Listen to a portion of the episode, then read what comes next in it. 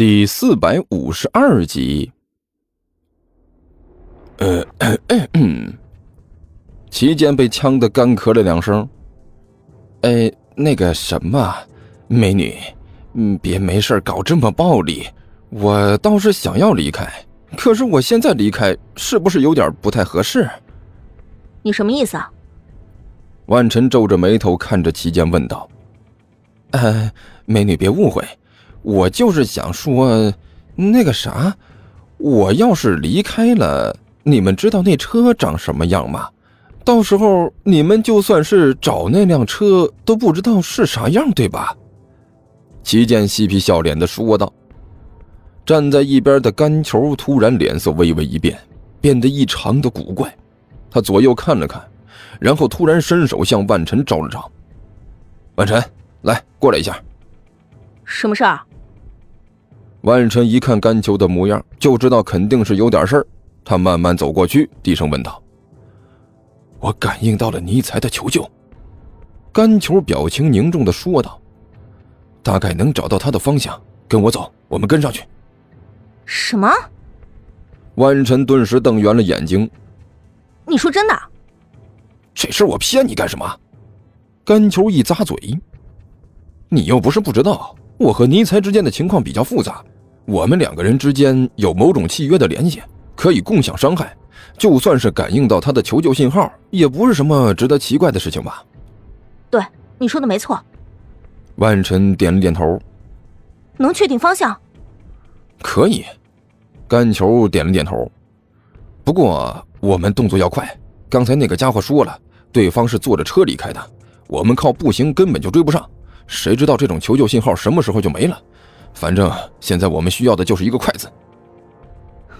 我知道了，你说我们要怎么办？万晨表情严肃的问道。走吧，我们先找一辆交通工具。甘球低声说道。越快越好。呃，有了。黑暗的后备箱里，尼采猛地睁开了眼睛。我怎么这么笨呢？现在我在这里变成人形。然后调用精神波动施展幻术，事情不就解决了吗？哎呦我去！亏得我现在还想了这么长时间，真是的！难道说我和甘桥那个家伙相处的久了，连智商都被他带的低了不成？尼才一边胡思乱想，一边准备变身施展幻术。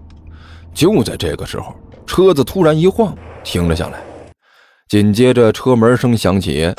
有人从车子里走出来，到后面打开了车门。哎尼才顿时就蔫了。这种情况下，自己的幻术根本就不敢施展。到地方了，嘿嘿。开后备箱的是一个男的啊，他打开后备箱，对着里面怪笑了几声。尼才也终于看清楚自己现在所处的环境了。车子的后备箱，在自己身边还躺着三条狗。两条串种，一条哈巴狗，还有一条是大号的牧羊犬，几只狗都被捆得结结实实的，在那里不停地扭来扭去。好了，几位到地方了，该下车了。那个打开车门的男人笑眯眯地说道：“哎，赶紧的，先找个地方让你们歇会儿，然后明天咱们就起运。有狗肉馆已经订货了。”就在这时。一个男的穿着拖鞋背心嘴里叼着一颗烟卷晃晃悠悠地走了过来，站在那里向后备箱里一看，然后一皱眉头：“哎，我说，今天怎么就四条狗？这么少啊？还有两条是小狗，哎，这狗能有几两肉啊？”“哎呀，您就别挑了。”开后备箱的那个苦笑着说道：“现在狗都难抓着呢。”就这四条都是我们费了大力气才抓到的，能抓到就不容易。这两条大狗质量也一般呐，这个牧羊犬倒是还好。哎，可是这个哈士奇是什么个情况？那人伸手抓着尼才的爪子翻了翻。咦，你看这一身肥肉，哎呦，以前这狗啊肥了好卖，现在可不行，这肥肉谁吃啊？多腻得慌。大哥，您别挑三拣四的行不？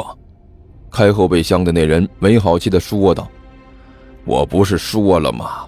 能抓到就不错了。现在这狗都难抓的很，一个个精着呢，看得还紧。这狗肥一点也有好处，明天呢可是拉到外地是长途，到时候一路上折腾下来，这狗说不定就瘦了。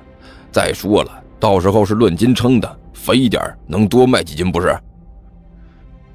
行吧。”那个大哥点了点头。呃，你说的也有道理。现在这狗可是不太好抓。呃，走，把这几只狗扛到后面去，先给点东西随便养养，起码还是活的，死了就麻烦了，只能我们自己炖着吃了。可不是嘛！另外一个人笑道：“我们这就把狗给您抓到后面去啊！”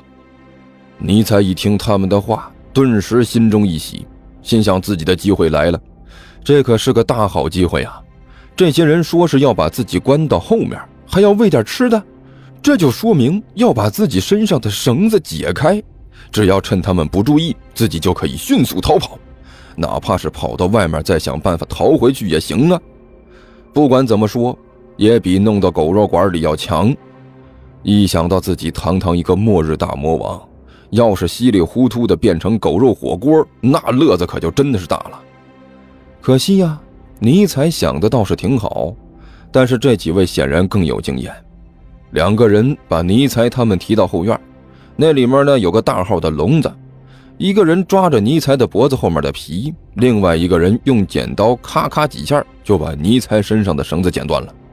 还没等到尼采回过神来呢，后面那人用力一抛，就把他直接扔进去了。加在一起用的时间连一分钟都不到。别说逃跑了，连腿都没来得及迈开，就进笼子里了。该死的，这些狡猾的地球人！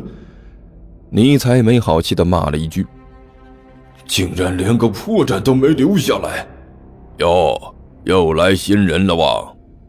就在这时，尼采的身边响起了一个声音，尼采顿时一愣：“哎，许大爷，您这车借我用一下，我到时候肯定还你。”甘球嬉皮笑脸的看着面前的大爷说道：“您连我都信不过吗？”“我不是信不过你，甘球，我是信不过你的体重啊。”那许大爷一脸严肃的看着甘球说道：“我说甘球啊，早三四年前你就叫嚣着要减肥了吧？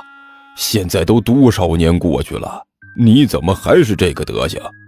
呃，我这车呢，你坐上去不会给我坐坏吧？哎，徐大爷，不带你这样的！甘球的脸色一下子苦了下来。您这种行为就叫做向伤口上撒盐，您知道不？我就是向您借个车，您用不着下次毒手吧？那大爷终于忍不住笑出声来。哎呀，行了，你个皮猴子！这张嘴还是那么讨厌，我就奇了怪了。你这嘴这么毒，而且还这么皮，你这一身膘怎么就减不下来呢？这算是天赋异禀不？哎，大爷，我觉得吧，您这张嘴好像比我还要毒辣一点。您就直接说吧，车借不借？我是真有急事你干球都开口了，我能不借给你吗？许大爷呵呵一笑，扔过来一串钥匙来，拿着。车就停在老地方，你小子应该知道，用完给我送回来，别给我弄坏了。